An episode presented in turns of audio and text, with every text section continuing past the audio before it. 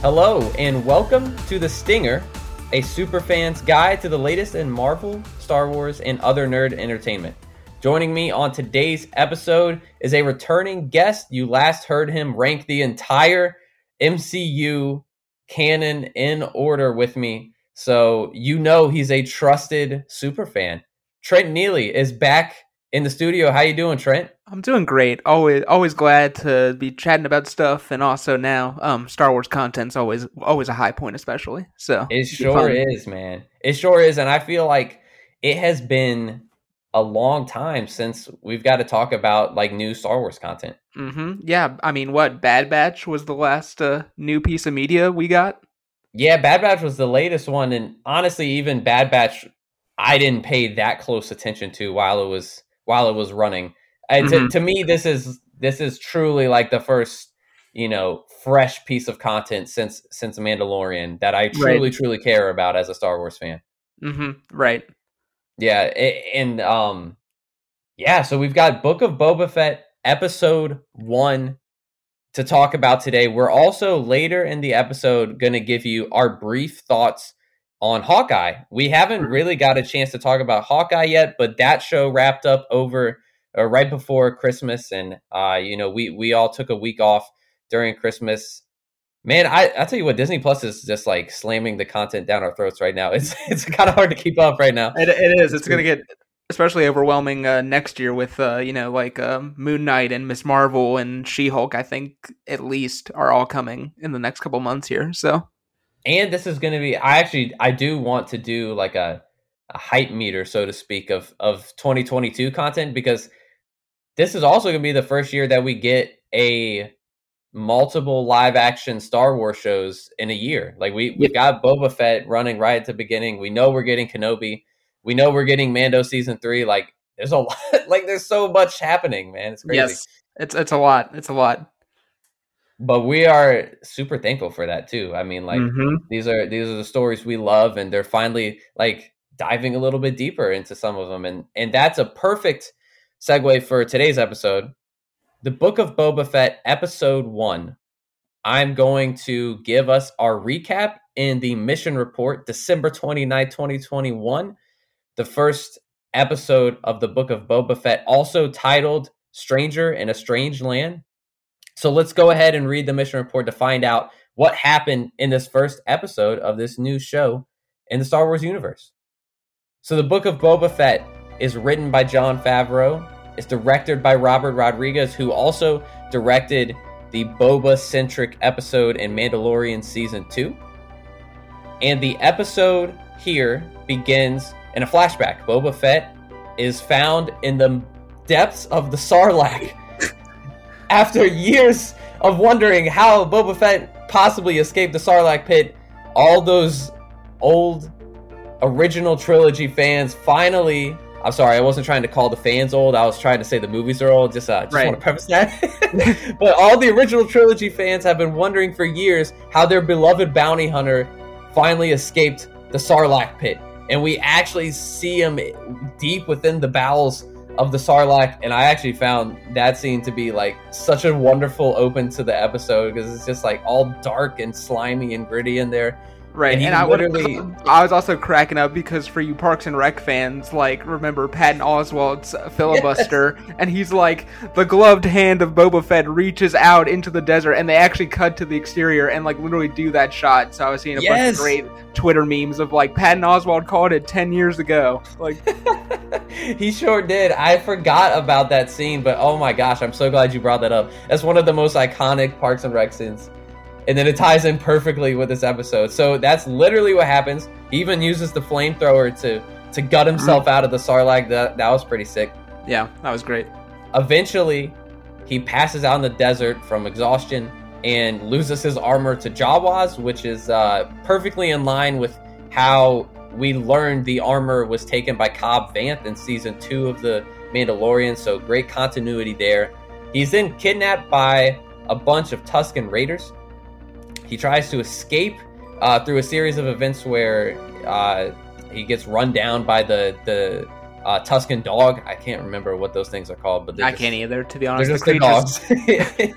the, yeah, this is where we would need Joseph for. Um, yeah. he he would have that stuff on lock. But anyway, he tries to escape, but unfortunately is recaptured by the Raiders. And we flash forward to present day, where Boba is healing in a bacta tank. He's awoken by Fennec Shand, his partner, who uh, tells him that he has company waiting to congratulate him on taking over the throne in Mos Espa as the, the ruling crime lord of, of this area of Tatooine. Uh, after a Trandoshan who Boba used to work for apparently comes and awards him with Wookiee fur. That that definitely disturbed me. Don't uh, free my people the Wookiees. Come on, man. You can't have us bringing Wookiee skin into the into the into the whatever it is, whatever throne room Boba's in like that. That's just disrespectful. Exactly.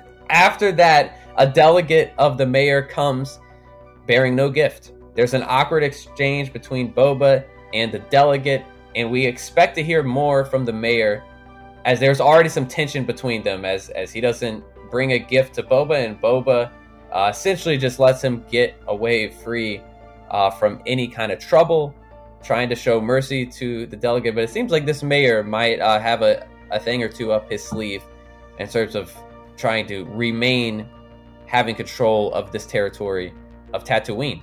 After this, Boba and Fennec stroll over to a business establishment, a cantina, where Max Rebo and the band are just going to town at a little remixed version of the Cantina Band song. I yeah, I, I liked Robert Rodriguez. I presume thrown in like the the Spanish guitars, sort of tying back into his like El Mariachi films. I was like, all right, Robert Rodriguez, like I like that. I like the. I, I was vibing with it. It was nice. I hope we get that on the soundtrack.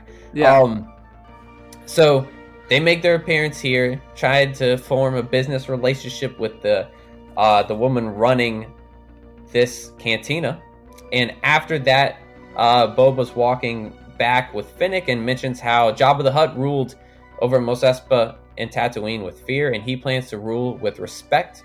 And then they're attacked by random ninja-like warriors with staves and, sh- and uh, hologram shields that uh, I haven't seen before. That look pretty cool, but uh, we get a quick little action sequence.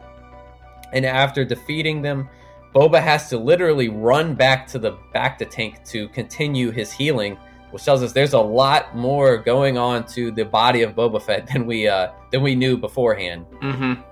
And while he's in the bacta tank, we get another flashback scene where Boba is forced by Tusken Raiders to, uh, along with another captive uh, Rodian, to dig for water in the sand of Tatooine. And as he's digging, this giant six-limbed sand creature beast that, uh, again, a new new creature to the Star Wars universe. I, I had never seen this one before. They mm-hmm. attack mm-hmm. the little Tusken boy who was uh, watching over these captives and the fellow captive. Uh, and Boba is able to rescue them, climbing this creature's back and choking it with the chains uh, that were nearby. And he's able to earn the Tusken Raiders' respect and kind of earn his place among the Tusken Raiders. As we saw in Mandalorian season two, he had become one of the Tusken Raiders just by, I guess, by earning a spot, which we saw in this episode, and that, uh, in effect, ends the episode. Mm-hmm. Yeah. So that puts a cap on our recap, and now that we've covered the main details of this episode, let's gather our thoughts and opinions. Let's slip on our Jedi robes and enter the council chamber to discuss what we liked and what we didn't like about this episode. Trent, let's just uh let's just kick it off with what were your general impressions of this new era, I guess, of Star Wars television, the Book of Boba Fett? Yeah, um, so general impressions, um, I, I really like this show. It's it's a fun time. Um, the main creative team behind this is um, Jon Favreau created this along with Dave Filoni, and I believe um, Robert Rodriguez is going to be the main showrunner because obviously Filoni and Favreau are going to be busy with um, Mandalorian and Ahsoka. Um, but no, like the the visual um sort of unique style of Star Wars that the Mandalorian invented is clearly present here. Um, the show looks great. Um, Ludwig once again killing it on the score with something that sounds like the Mando universe, but is also different. Like Mandalorian's theme is all like woodwinds and horns, and then this one has like a bunch of drums in it, which I always love when soundtracks have drums. Um, loved that. Um, yeah, I'm, I'm curious to see where this goes. I've always wanted sort of an in depth look at the criminal side of Star Wars, so I really hope this show goes full like Godfather Sopranos mode of just like feuds, oh, feuds and like money changing hands and gang rivalries. Like I want to see where it goes. Um, I got some concerns, but we can dive into that maybe in a, in a minute or two. But but overall, had a fun time with this for sure. Yeah, yeah, for sure. I love the points you made. I I honestly could not give Ludwig Göransson enough praise. His soundtracks yes. everywhere are just phenomenal. I find myself going back to Mando and Creed and Black Panther, those soundtracks like all the time. So yes. I'm I'm happy we get another one in his uh, discography. Like at this point, if you're not going to give a job to John Williams or Hans Zimmer, just give it to Ludwig. Like honestly, yeah, please, please do. Yeah, and so I I love this. I love the score of it, and it was a bit of a slow episode. I think general impressions for me were just uh, I I really really enjoyed that we're going to explore the criminal underworld of Star Wars as well. I'm interested to see the direction mm-hmm. they take that, and uh, if I had to have like a an astounding praise for for this episode, I think it would just be I love Temuera Morrison as Boba he, Fett. I think he's so good. His performance, I think, I think so is really good. interesting. I think so too. We could talk about it more later, but that that was the biggest thing that stood out to me in this episode. Mm-hmm. I, what I want to talk about first is I think the the other impression that I got watching this and and kind of that I had in the back of my mind going into it is how is this show going to separate itself from the Mandalorian? Because on, on paper, it the main character literally wears the same armor as the mm-hmm. main character of the Mandalorian. They're both bounty hunters. They both reside primarily in like these desert planets, uh, and and are kind of on the on the tipping edge of being a good guy. They're, right. they're a good guy, but they're not like the the traditional protagonist that you would get in a movie or show, especially in the Star Wars universe. And so, and then also just the just the overall tone of this episode felt kind of similar to Mandalorian. I know that what Jon Favreau wanted to do in creating the Mandalorian was make a darker Star Wars show, and and I it wasn't really I wouldn't classify it as dark, but it's it's definitely a little more violent, a little grittier than the other stuff that's out there, and and I felt like that's what direction we're heading in with Boba Fett as well. So Trent, what do you think? Uh, is this show going to struggle to separate itself from the Mandalorian, or, or do you do you sense that even being a problem? Um, I think it is. It, it's going to be easy for for comparisons to be drawn. I think what what separates this show from Mando off the the bat um is I I love the Mandalorian. I I love it. Um, but I do think um you know with the show going with the you know Baby Yoda route and then having the stuff with um sort of the new Empire, it it does sort of connect to these like very dramatic big conflicts that we're used to in our Star Wars properties. I, I my hope and impression from this first episode of Boba is that if it is going to focus sort of on these these crime syndicates and these rivalries on Tatooine and stuff like that, that it's going to be sort of a more ground level approach. Um, ironically, similar to like what, I, what I'm hoping, you know, Hawkeye and shows like that in the MCU do. Um, I'm hoping this does that for Star Wars, where it's like it isn't about you know evil emperors or stormtroopers or force wielding baby, you know, Jedi children. It's it's about gang wars and stuff like that. So I think keeping the stakes um, smaller but still still reminiscent of the scope of Star Wars in a way. I think that's the key thing the show has to do to separate itself for me.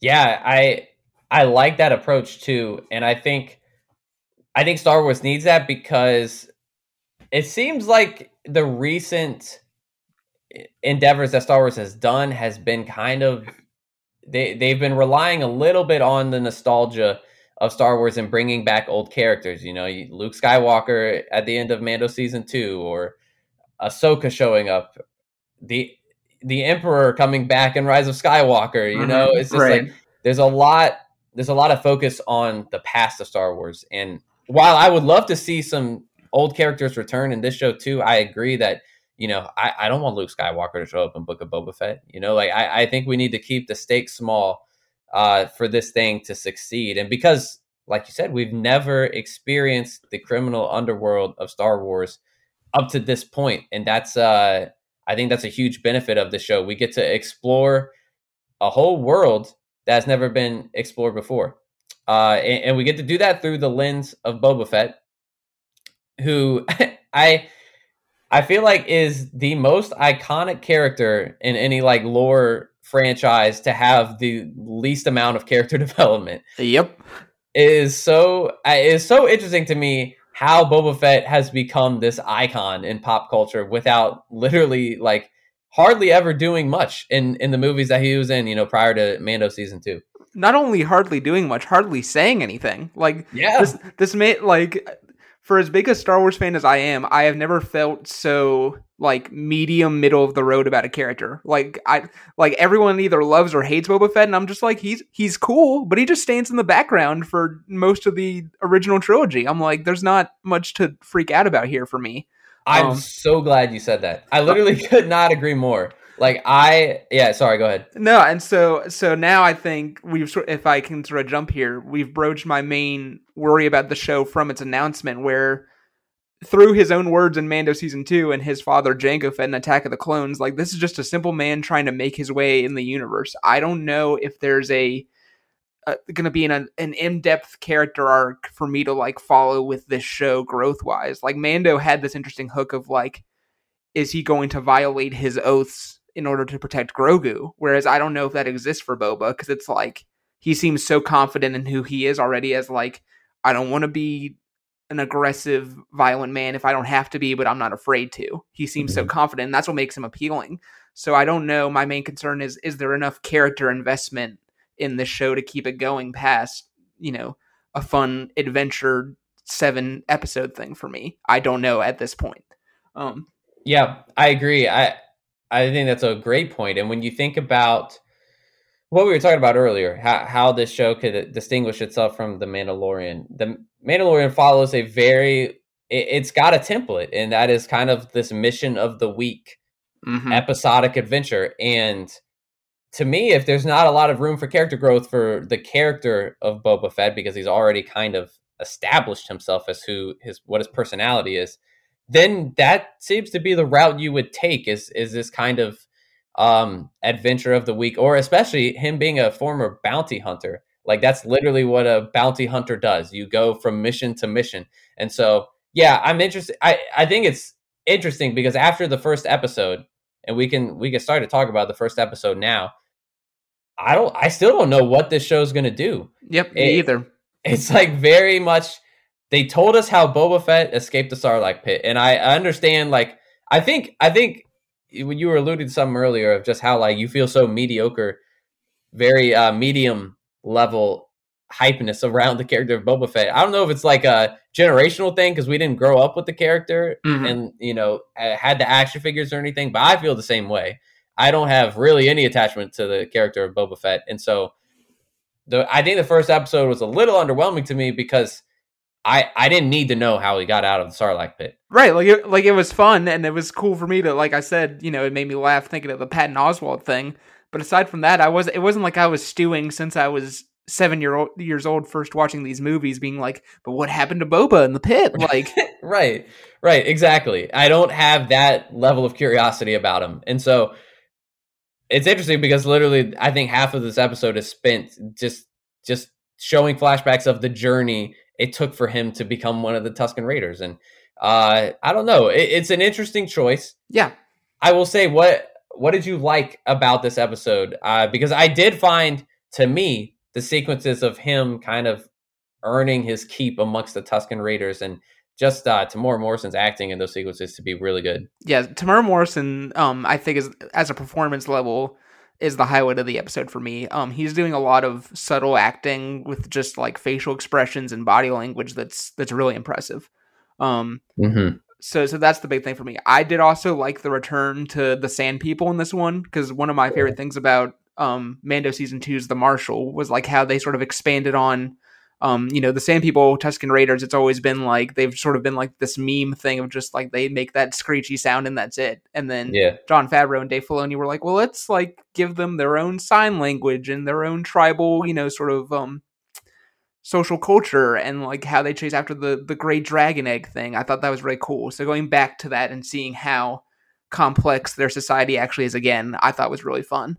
Um and then I, I like the the vibe between um Boba and um Fennec Shand, where it's like they're both sort of assassin types, but but he's like I could beat people up too, but like I, we don't need to all the time, and she's like, nah, we do need to all the time.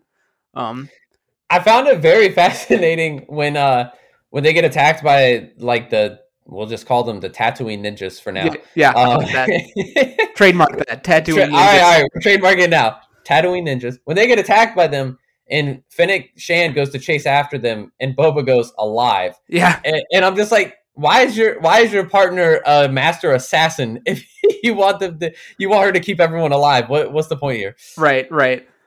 Uh, that just that just made me laugh. But yeah, I I also liked. I I'm interested to see how that relationship develops because mm-hmm. I like the connection they had in Mando season two when uh when Fennec is first introduced, and we also get uh Fennec Shand appearance in uh the Bad Batch. Yep, we get her in the Bad Batch for an episode or two, and so like her character has a little bit of lore now as well.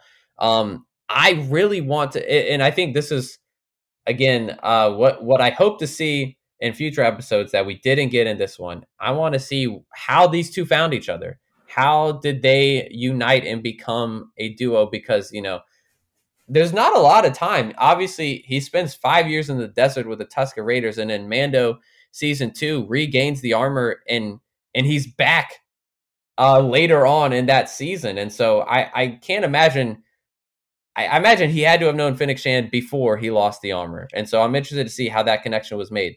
Yeah, no, I mean, because yeah, right now the way it's implied is just that like he found her after she had been shot at the end of Mando ep- season one, where they go back to ta- Tatooine, and that like he gave her her new cybernetic rib cage or whatever they they did in that episode, and she's like, now I owe him a life debt. Um, right. But yeah. but yeah, I wonder if they're gonna have some some pre all of that um knowledge of each other. Um, and the show can do that if they want. I mean, and that could be interesting. They absolutely can. I, and it will be interesting to see if they do that. I hope we get a little. If we're getting backstory for for how Boba survived uh, in the desert for five years, leading up to where the story takes place now, uh, then I would think we get a little bit of backstory for those two characters as well. Yep. Um, what do you what do you think the story is going? Because I I we haven't got many clues. Honestly, we probably have more clues from the trailer than we do from this episode. But where, where do you think we're, we're heading after this? Yeah, I, I feel like the, the big plot thing that was left dangling out there is obviously like we don't know who sent these assassins. I feel like the implication may be um, that that some showdown with with the mayor is happening. That was sort of the big like moment of dramatic tension, right? Was when he sent like the assistant, and the assistant's like, "Oh, he's not gonna like that. You're not paying the bribe or tribute or whatever they called it." Um, so I feel like there there's gonna be some power struggle between Boba as crime lord and the actual infrastructure of uh, Mos Espa. So I feel like that's where the show is at least hinting they're going to go. They could they could come out of left field here and introduce an entire new criminal organization, do a do a bunch of interesting things. But that that's the only thing I gleaned from this first episode for sure. I think that's the only thing there is to glean too, because um, we don't. I mean, like you said, there that was the only moment of dramatic tension. I actually that that was really one of the nitpicks for me was uh, although I loved the flashback sequences and the acting performance from Temuera Morrison there is there was really like things were just happening and we were just watching them happen. And so I'm really I, am really excited for next week to see all right, can we can we get the ball rolling plot yeah. wise here? Because there's really is it's not a plot up to this point. Mm-hmm. Uh I guess the only thing really there there also is to speculate on plot wise is why is why does Boba need to spend like hours in the bacta tank? You know? Yeah. Uh, do you have any? Do you have any like theories or speculation for for what's going on there? I mean, I feel like I feel like the the sort of cheap and boring answer the show could provide is just just like he was he was in a sarlacc pit full of stomach acid for whatever period of time, and that takes a toll even with you of having armor on. Um, I, like I said, I feel like that's kind of plain and a throwaway yeah. thing. So I hope the show leans into that. Um, yeah, no, um, and and I hope I I'd be interested to see if the show's gonna bring his relationship into the Sand People with him more because I'm like, sort of like with you, I'm like, why spend so much time in the flashbacks unless his relationship with the Tusken Raiders is gonna play? That's some, a really some, good point. Some larger point down the line. I don't know what that means. Maybe they maybe they help defend his claim to the crime lord position against a rival faction at some point, but uh I don't know. I, I feel like that needs to come back to feel fully justified for me a little bit. I think so too, but I would love that. You know, I especially if Boba Fett is going to have, you know, the implication right now is that there's beef with the mayor. Mm-hmm. Uh, and so if there's going to be this tension between his criminal underworld and the mayor of Tatooine, I, I or of Mos Espa, you know, something we've never gotten eh, as for as much time as we've spent in Tatooine in the Star Wars universe, which is starting to get kind of ridiculous how much time we keep coming back. Uh, is that we don't really understand like we don't understand the social arena all that well of mm-hmm. like the relationship between just the normal civilian and the townspeople and the ruling government. Right. And honestly, let's explore it. I'm fine with that. Like you said, if, if this could be a street level kind of show in the Star Wars universe, like it would be great. What if the sand people come back to play a role and and Boba is there to kind of advocate for for their people in front of the mayor or something like that? You know, yeah. like I, I would love to see some of those threads get get tied in together later as later we go into the show. Um, but yeah, I I feel like I feel like there is uh honestly not a ton more to talk about in terms of this episode specifically. Right. One thing, Trent, I know that you are a fan of is action sequences. Mm-hmm. So I imagine this is going to be a very heavy uh, action, or uh, this is going to be a very action heavy show. Mm-hmm. Uh, knowing Robert Rodriguez is directing it, and his episode in The Mandalorian was very um, action centric, and Boba Fett is a very action centric character. So, what did you think of the the little bit of action we got in this episode? Yeah, overall, I liked it. It was it was a little bit too rapidly edited for me. Um, but it, but it also makes sense because it's you know they were enclosed by the shield things in this tight circle, so so that works. But I do, I do like that um, one of the things that separates Boba from Mando is sort of his fighting style, where Mando, since he has the beskar and the pistol, he's sort of just con- you know casually always walking around shooting people, whereas Boba is like, nah, I'm just gonna beat you with a club, like. Um, so I do like that it's sort of a more down and dirty style. Um, so so yeah, I'm curious to see if they keep that that vibe going. And I liked Fennec's um little little parkour chase with the ninjas on the rooftops. Um, yeah, no, I I feel I feel like if the character stuff doesn't improve, the thing that will keep me hooked on the show is, you know, that world expansion to the criminal stuff we've talked about and the action. I think those will be the two things if the the character stuff doesn't end up being as deep. Yeah, I agree, and I think it's interesting because Boba Fett, the Boba Fett that we see in the original trilogy, is very. Eh, he's got a ton of gadgets and a lot of weapons, and he's very skilled in shooting. And you know, he's got his jetpack and everything uh, you know, obviously his fighting style is has clearly been impacted by the Tusken Raiders, and so that's kind of cool to to think about his his mannerisms have changed from living with this people in the sand for so many so many years, and and it contrasts very well with uh, his partner's fighting style and Fennec Shand, who's like much more nimble. Like yes. also also could be street level because um you know even though I think she's she's pretty good with a sniper uh, from what we've seen in in other Star Wars projects, but you know, a much more like nimble and agile fighting style. I think those two could pair well pair well together in this show. Yeah, absolutely. I think there's there's lots of opportunities for some fun stunt work that I'm that I'm curious about. And yeah. Robert Rodriguez being um on record such a, you know, well-known director of action and fan of action. Um I'm curious to see what he does with that in the future for sure. Yeah, absolutely. So I think overall, I, I, I think we enjoyed this episode. We enjoy getting to explore, uh, it just getting new Star Wars content in general. But we're optimistic that there's going to be a lot more story and mm-hmm. character development introduced in future episodes. Yep, for sure. Um, yeah. So now that we have discussed this episode at length, let's open the eye of Agamotto and channel the time stone to peek into the future at what's coming next in the book of Boba Fett. So as we as we now theorize about what's to come in the show, I put together a little list of Star Wars characters who I believe might pop up in the show. Well, not really that I think they're going to show up, but if a character was to show up, I think it could come from this list. Mm. So so maybe we can just hit on a few of these real quick, Trent, and you and you tell me what the likelihood is that that they show up. Yeah, yeah. All right, cool. The first one is the uh, at least what the original trilogy tells us, the arch nemesis of Boba Fett, uh, our beloved Han Solo. Mm. What are the odds we get uh, Aldrin? I can't even remember his name now. It's the, it's the, Aldenreich, Ehrenreich, one of those yeah pronunciations. I, I don't know. What's it? What's the odds he comes back as Han Solo? Uh, I think they're pretty slim, but I would I would be happy. I would be happy. Um, I mean, and you know, supposedly they're still developing that um that Lando show. So I I I'd, I'd almost say Oh. swap out Solo for Lando, and and we got a stronger possibility.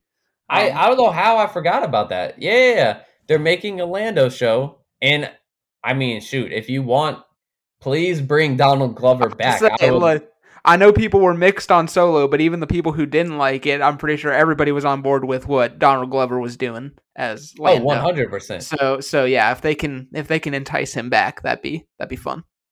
I mean, I totally forgot about the Lando show. If I'm going to be honest, and and that honest that gets me hype to think that that's coming, and we could get Donald Glover. I I don't know if that is like Donald Glover might be above that right right now in in his status in Hollywood, but right.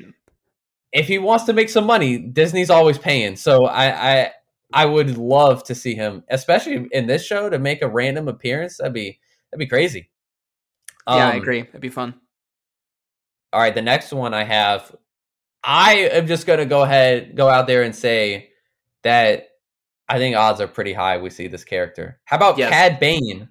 Ooh, I nothing would make me happier than to see this man. I think except I think except for Ahsoka Tano, like Cad Bane is my favorite character to emerge from the non Star Wars films. Like this dude is so Mhm. he's so skilled, he's so confident, and he's so like dry and sarcastic. Like yeah, even when things are going wrong, he's never like thrown off by it. He's just annoyed all the time. He's just like, "Ugh." yes, and I love that he has like even though he's like has that insanely deep voice, he has like the most friendly like robot helper who's like a kind of a moron. yeah. like like just everything about this guy. I love this character. So yes, I would love to see him in live action. Um, and and it makes total sense with him being both a bounty hunter, but also just sort of a guy who's always looking to make money in this universe. That it makes sense that he would at some point approach the new crime boss, Amos Espa. So I think the chances are actually high, and I I would really really love to see Cad Bane. I would love it too. I think I'm with you. Other than Ahsoka, he is my favorite animated character. I think to come out of the Clone Wars and Rebels. He is the iter- he is like the perfect embodiment of like space cowboy in the Star Wars universe. It's Mhm. just he's perfect. I love his blue face. It's uh it, it's fantastic. I would love to see him return in the book of Boba Fett. I think the reason I suspect that he will be returning is we never got we I have seen the I guess unfinished footage of the Clone Wars episode they were going to air where he fought like a child Boba Fett. I don't know if you ever I don't know if you ever saw that, but there was not. like there was a there's an unfinished episode of the Clone Wars that never got released. Um, I think there was some hope that it would get put in the final seventh season of the Clone Wars that came out uh, two years ago now, but it did not make it, unfortunately. And it makes me think: what if they're saving it to what? What if they're saving it for live action? I would absolutely love Interesting. it. Interesting. I would absolutely love it. Um, okay, next character. We're talking about a crime underworld and potential cr- uh, opposing criminal organizations, and that leads me to we're gonna dip back into the movie Solo. Mm-hmm. Uh, what if what if Han Solo's ex love interest Qi'ra makes an appearance in this show with her criminal organization? What what do you, what do we think that uh, the chances are of that happening? Yeah, again, similar to Solo for me, I'm like the chances are low, but it could be interesting because last we saw in Solo, she was piecing out with uh, Darth Maul. Yeah, And- and- yeah, Spoil semi spoilers, but I feel like people who would listen to this know kind of rebels. Um, things didn't work out too great for Darth Maul in the long run. Nope. So so I'd be I'd be down to see an older um Qi'ra and seeing seeing what she's up to with the criminal underworld. That that could be actually really interesting. Um I mean any anything to bring some solo stuff back into the universe I'm a fan of. I'm a I'm a on the record solo defender. So I'm with you, man. I, I, I think we talked about it. This is one of the most underappreciated Star Wars movies. This is not great, but no. it gets hated. It gets dumped on too much for way way too much. Way too for much. no reason, honestly. Like like uh, is the movie necessary? No. Is it a ton of fun? Like yes. Um, yeah, absolutely. Uh, next one I'll throw in there is you know I, there's some quotes from Kathleen Kennedy and from uh Fennec Shand's actress Ming Na Wen about how this show is basically like Mandalorian 2.5 mm-hmm. that I think some of the cast and crew actually didn't realize. They they originally thought when they were started filming the show that it was going to be Mandalorian season 3 but, I, yeah I heard similar news rumblings. Yeah, it, it, I just think I just think that's fascinating. So with that being the case what what do we think the odds of Mando Din Djarin showing up in the show would be I, I think that the odds are, of him are showing up are actually strong, but I feel like they're kind of going to do a Luke Skywalker and Mando season two thing, where okay. um I, I don't want to fully speak for Joseph here because I was texting with him, and um I'll let him expand fully on this um whenever he comes on, hopefully in a later episode. But he sort of has a, a theory that maybe um Mando's going to recruit Boba to get involved in sort of all the stuff happening with Mandalore that was left Ooh. dangling at the end of Mando season two in some way, shape, or form. So I so I could see that happening. Oh, okay. Um, but but I'll like yeah, I'll, maybe like a I'll maybe even like good stuff for yeah. So I'll save all the good stuff for Joseph to speak for himself. I don't want to yeah. I don't want to a take it from him and b put words in his mouth. But uh, no, he he can expound much more than than we just talked about on on that topic. So I would I would love that. And then last but not least, I feel like I'm honestly surprised I haven't seen more stuff on social media and the internet kind of theorizing around this character showing up in the show. But how about Omega? Yeah. We, we learn in the Bad Batch that he is literally Boba Fett's sister. Yeah. I, I again I think it, I think it could be interesting. Um and you know, there was confirmed for a Bad Batch season two, but obviously, um, Boba is many years later, so you could get a totally different actress, and um, mm-hmm it, it allows you to do cool things with the character where it's like you can take her sort of in a different direction without violating whatever they're trying to do with Bad Batch. It doesn't like um, yeah. mess them up in any way. Um, so so yeah, I th- I think chances are uh, you know chances might be small, but I I think that could be fascinating because of the the, the sibling angle basically. Um, yeah, that would be a lot of fun. I think so too. I would actually love if they did it. Uh, I don't even like love the character, but I think it's such an interesting plot point that they decided to make her Boba Fett's sister that I just think why not? I, I think the only problem would be the Bad Batch, you know, is is a pretty recent show. So the character is not like a beloved character in the Star Wars universe at this point. It just she hasn't had enough time to really like have a story yet. And then there's also the fact that I'm sure there's several people watching the show who just never gave the Bad Batch a single watch. They didn't care to watch another animated show, mm-hmm. and so she would pop up and they'd have no idea who who Omega is. Yeah. Um. So that that that's the only other reason I would I would think they might hesitate on doing that. But I think she deserves to make an appearance at some point, whether it's in this show or another show later in the future in this like general timeline of the Star Wars universe. Yeah, absolutely. All right. Well, Trent, I I think that's gonna do it for our uh, Boba Fett episode one discussion. Do you have anything else to add? No, I think we hit all my big points, and for a, a, less than I think thirty three minute episode, we got we got a good bit of conversation out of that. So I think so too. I think so. I think we did good, man. I think we did good. So in, in a normal episode, we would probably like spend the next section going over news in the I guess nerd and Marvel and comic book TV and movie world, but there's not a ton of that right now. Mm-hmm. Mm-hmm. And so instead, like I mentioned earlier in the episode, I'd like to take some time to talk about Hawkeye. Yeah, we did. We did not get a chance to uh, review this show prior. If if this uh, podcast had launched in time, I would have loved to go episode by episode and talk about it with everyone. But that unfortunately did not happen. So I would instead just like to talk about it right here. I don't have a lot of notes for this, but let's just talk about what we liked about it, what we didn't, what it means for the future of Marvel. Uh, Trent, what did you think of Hawkeye? Yeah, um, so I'm a I'm a Hawkeye stan ever since day one. Like 2012 That's Avengers, right. everybody was like, "Why is this guy here?" I'm like, "You pay Jeremy Renner his respect." Um, he's a great actor, and I I've always found that character super fascinating. Um, especially once we got to Age of Ultron, everyone hated on going to Hawkeye's house. I loved that, so y'all need to be quiet. Um, That's no, right. no, respect I, to the farm. No, but um, but no, I I really liked it. So the idea of them doing sort of a um a grounded show about him post the events of Endgame, and also doing it sort of Christmas like themed. Like I'm not, I'm, I'm just gonna love a Christmas action. Mar- How could I not watch that show? Yeah. Um, um, and when I found out Hailee Steinfeld was joining the cast, I was really excited because she's been one of the most exciting, I feel like, performers of sort of the younger younger generation. I say younger, even though she's our age. Um, yeah. yep. But um, no, I was really excited to see that pairing and how that chemistry was going to work out. And and again, sort of like what we were talking about with Boba, you know, after all this Infinity Stones and multiverses, I I loved the idea of just like, nah, it's just it's just crime syndicates and sort of shenanigans. Yeah. Um, so, so I was really excited, and um, by the time the show was done, I I enjoyed the show quite a bit. Um, I, I think Jeremy Renner gives a gives a great performance. I was surprised at how dramatic it got at times. Actually, uh, I loved that the Ronin stuff from Endgame wasn't just a throwaway thing for that movie, but the show spent yeah. a lot of time dealing with the repercussions of that. Um, Absolutely, Hailee Steinfeld's a great addition to the MCU.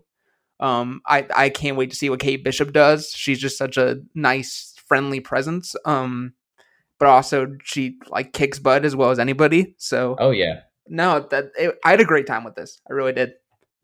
Oh, I'm so glad you said that. Yeah, I I think because uh, I I know we texted a little bit as the show was starting, and I think you were a little colder on it at the beginning. So for sure, and to, seems to be a one your favor over. Yeah, um, no, and I, I think it stands for me that um, the plot of this w- felt a little weak for me still. Mm-hmm. Um, you know, it was it was sort of like, oh, what um, I did love. I think uh, we're spoiling this, aren't we?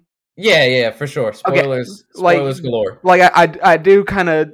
It was funny, but also not. Where it was like the whole murder of Armand that was set up as like this big mystery. The, the at the end of the show, they're just like, no, that was just to verify that Kate's mom's like a bad person.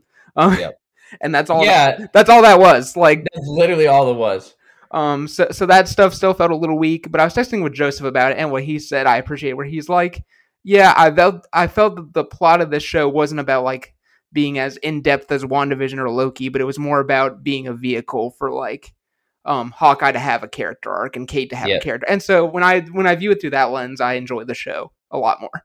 Oh, absolutely. I, I think that's that's how I was viewing the show from the start because uh, I had heard so many good things about uh, Matt Fraction's comic run mm-hmm. of Hawkeye starting back in 2012 that this show was primarily based on. And so before the show started, I decided to read like a couple issues of that run, and it was really really fun. That was actually the first comic book that I've ever sat down and read. So, uh, I guess like my my introduction to to Marvel comics in in a sense, and I what I found from reading that was that it dwelt it, it dealt so much with uh Clint Barton and Kate Bishop's relationship. Mm-hmm. And then when I saw them starting to do that in the show, it just really paid off well for me. Yeah. Uh and if I had like I'll I'll go ahead and put out there I love the show. To me, Hawkeye would be my second favorite Marvel TV show this year behind Loki. I I think it was that good.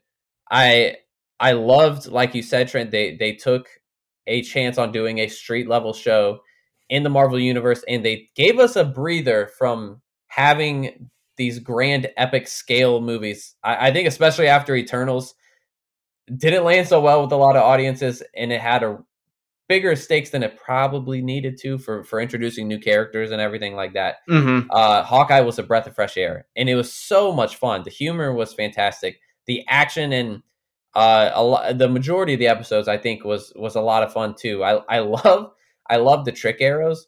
The they, trick arrows and that car chase in episode three, like beautiful, just amazing, and ending absolutely it, fantastic. Ending that whole thing with a giant like Hank Pym arrow impaling a car engine. Yes, like come when on. you see when you see Pym written on the arrowhead, you're just like, oh, it's about to get weird. Yes. It's about to get so weird. It's so and great. So I loved it. I I think my favorite thing has to be Clint and Kate's relationship. Mm-hmm. I like Hailee Steinfeld as Kate Bishop is might be my new favorite character in the MCU. I mean, she is like truly just such a lovable character and someone you want to root for. They gave her a very well flushed out uh, backstory in the show as well that you can just easily see the MCU taking her and putting her in other projects from now on. Or, or yep. you know, like I mean, the big thing is like, could she lead the? Could, could she be the main protagonist in a future Young Avengers movie or show? And I, I feel like absolutely yes. Like, give me, give mm. me that now. Inject that yes. into my veins. Like, yes. she, she could absolutely helm that show. And this character, especially being paired with Clint, I actually as much as I like the Kate Bishop character, I, I don't want really to separate her from Clint Barton because they have such a wonderful chemistry together. They re- they really do. No, um, and I really liked that. Ironically, comparing it to No Way Home, how people have sort of said now, um, without spoiling too much of No Way Home in a different episode, um, that that that those three Spider-Man movies weirdly serve as an origin story of getting Spider-Man back to a more comic accurate portrayal of the character. I like that Absolutely. this show this show in a lot of ways is Clint Barton's origin story as a superhero. Because I like yeah. that in, in the movies up to this point, he's always viewed himself as either a government agent or he's doing something out of personal obligation to the Maximoff siblings or to get his wife and children back from the snap. And the, by the end of the show is sort of where he embraces his superhero ness for the first time. And I thought that was a really clever way to actually frame the whole show. I think so too. Uh it is his origin story. I love that you said that. I, I think what and it makes you think like, man, they could have done so much with this character in the past and they just didn't mm-hmm. because they just made him kind of a boring government agent, like you said. When what's the most fascinating thing about Clint Barton is that he and they and they do a great job of portraying this in the show is that he's the only one of these Avengers who actually like feels the effects of continually being in battle. He's literally right. fighting amongst gods and aliens, and he is a man with a bow and an arrow. So, like, show me what that looks like, and they do a great job of, of showing like the residual damage that that someone would would have in in fighting in all these battles. Yeah, no, um, and I gotta say, even though the show overall was hit or miss for me at times, this one probably has my favorite finale of all yeah. of them oh, except for maybe Loki. Really um, interesting. I yeah, I loved this finale. Um, the action, the action, which was hit or miss for the whole show, I think worked on every level for me this time. Um, Kate really came into her own a cool way. The callback to like the the the cap snapping thing that she does to Fisk. Um, yeah, and and really the thing that hits me the most is the the stuff between um Clint and Yelena on the ice rink. Yeah, where it's like his speech to her is about calming her down, but it's also about him himself accepting like that he couldn't have stopped her fate. Oh on, yes, uh, like good stuff. Also, yeah, Florence Pugh as Yelena continues oh to gosh. be a gem. Like so good. Like if the next thing isn't a Yelena and Kate buddy comedy in the MCU, I'm gonna riot because just I know being, we need it. We need it so much. The two of them in the elevator, and like when she slaps her, she's like, "What is that?" Like. I love that man. Yeah, you're right. There, those I forgot to mention her character. Absolutely fantastic. I, I like. That's another character they could just throw into anything else that they do, and I'd be perfectly fine with it. Yeah. Uh, I actually wasn't as. I don't think I was as gun ho about the finale because of similar things that you pointed out. That there was just too much going on in this show at times.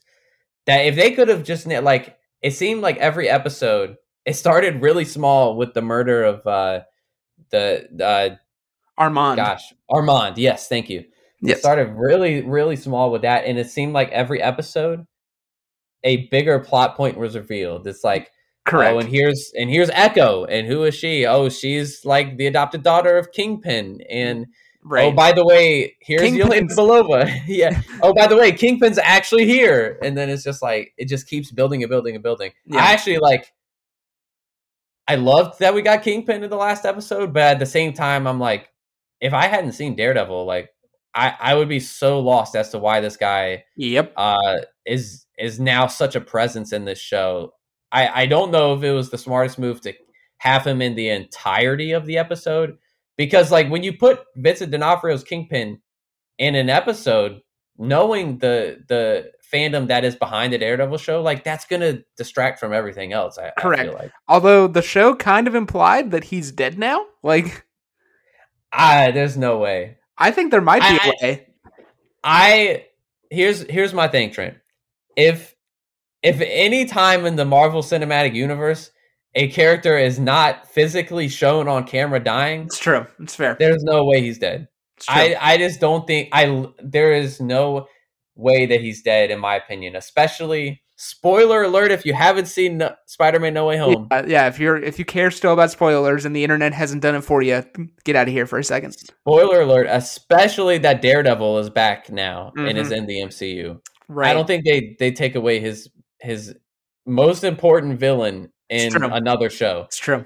I actually did on Twitter find someone uh someone tweeted something about in the comics Echo blinds Kingpin with a gunshot. Ooh. And so my thought is that's that's what's going to happen here is that he's not dead. They can explain it in that he's just severely wounded, maybe even blinded from that incident with Echo at the end of the show. Interesting. Yeah, I think it would be. I also I don't know if you like have done any reading or exploring on like I, I know a lot of fans were disappointed in Kingpin's portrayal in the in the final episode because he didn't seem to have like the same kind of power that he did in Daredevil, as far as just like street level power, as far like orchestrating gangs. Right. Um, but it seems like the way they're going to explain that is that he was blipped away during the gap between Infinity War and Endgame and lost some of that power that he had before. No, I mean I think it works either as the, the, blip, or if people remember though from Daredevil season three, like the deal that Matt Murdock makes with him is like you need to keep a low profile because if you do, I'm gonna come back and kill you. That's like my exchange for not killing you this time. Yeah. Um, so so so I feel I feel like either way works fine for me. It's like it's a blip or or or he was just trying to keep a low profile to keep Matt Murdock out of his hair. Like either way works. Either way, yeah, I agree. I think either way works for me, and I think I think people got to be patient, man. Just be patient. I, like like like like uh, spoilers again for No Way Home. Um, yeah, it's like if you're patient for stuff to happen, like Tobey and Andrew showing up, like like, like Marvel, Marvel's got your back. Like you waited. They for know how to do this stuff. Like Marvel for Endgame, and Endgame was great. Like Tobey and Andrew came back. Like like just calm down. Like it'll all work out the way it's meant to. Like I I couldn't agree more, man. People want so much. I'm just like, just give us some time. They that Marvel has like 18 projects they're working on right now. Yeah, we have we and, have like four movies next year, and then. like Blade and Fantastic Four start filming next year. Yep. Like yep. so so calm down. Like you're gonna they're be going, fine. They're going to get to Daredevil and Kingpin eventually, and I think it's going to be just en- just enjoy the ride. And if you're impatient for superhero stuff, go watch the Batman ten times, like I'm going to. Ah, there we go. So so you, it's all good. There we go. There's so much stuff. Like literally, there is so much stuff that's about to come out that like these issues, they're going to be back of mind in a yeah in a little bit. Exactly but overall, loved Hawkeye. I know we both. Uh, if you if you follow the Stinger on Instagram, if you actually if you don't follow the Stinger on Instagram, follow it now. Follow the Stinger at, at, at, the Stinger Pod. Go follow it now. You can find Trent and I's complete rankings from the episode we did, and then we added on Spider-Man: No Way Home and Hawkeye, and I think we both gave Hawkeye a B plus. I think that that's for, firmly where it stands, and I, and I stand by that. Um, today that hasn't changed. Yeah, yeah. I agree. I stand by it as well. It's one of the better things that Marvel has done, and I think the I think what's going to be fun is the rewatchability of this show. I about to say I feel like even though I would say WandaVision's been my favorite TV show so far, the the TV MCU, but I feel like Hawkeye is probably the one that I'm gonna most readily go back to and watch clips, but full episodes even. Yeah, um, especially especially come Christmas time. Yeah. Like, oh yeah, this like, this is a holiday rewatch now. Like right, like, exactly. You know, you got Elf, you got Die Hard, and now we have Hawkeye. So you have Hawkeye too. Yeah, it's perfect. It's perfect. It's like the little. It's like the light-hearted version of of uh, of Die Hard. The the action packed street level Christmas movie. I think it's awesome. There, there you go. Yeah. So I think I think that's gonna do it for our little wrap up on Hawkeye. I think uh, so. I think so. Yeah thank you for thanks for joining Trent. I we will uh we will be back hopefully next week to mm-hmm. uh, break down episode two, and who knows what else. I would love to do, like I said, a little bit of a hype meter as we jump into the new year of what's to come in 2022. I'd love to maybe do some more recaps of things that we could have missed from the past year, but for now, for now, we've got Book of Boba Fett, more episodes on the way. Trent, it was a pleasure as always. Thanks for for joining me to discuss, man. Absolutely. Thank you as always for inviting me. Always have a blast. Oh, me too. Me too. If you haven't, go subscribe to The Stinger wherever you get your podcast and if you're feeling generous, please leave a rate and review. That's how we get more exposure. If you love this podcast, give a rate and re- review. Talk about it to your friends and let's uh let's bring some more people into this community. So, mm-hmm. uh, thank you all for listening. Trent, thank you for joining. I look forward to talking to you again soon. Yeah, absolutely. All right. Have a good one, everybody.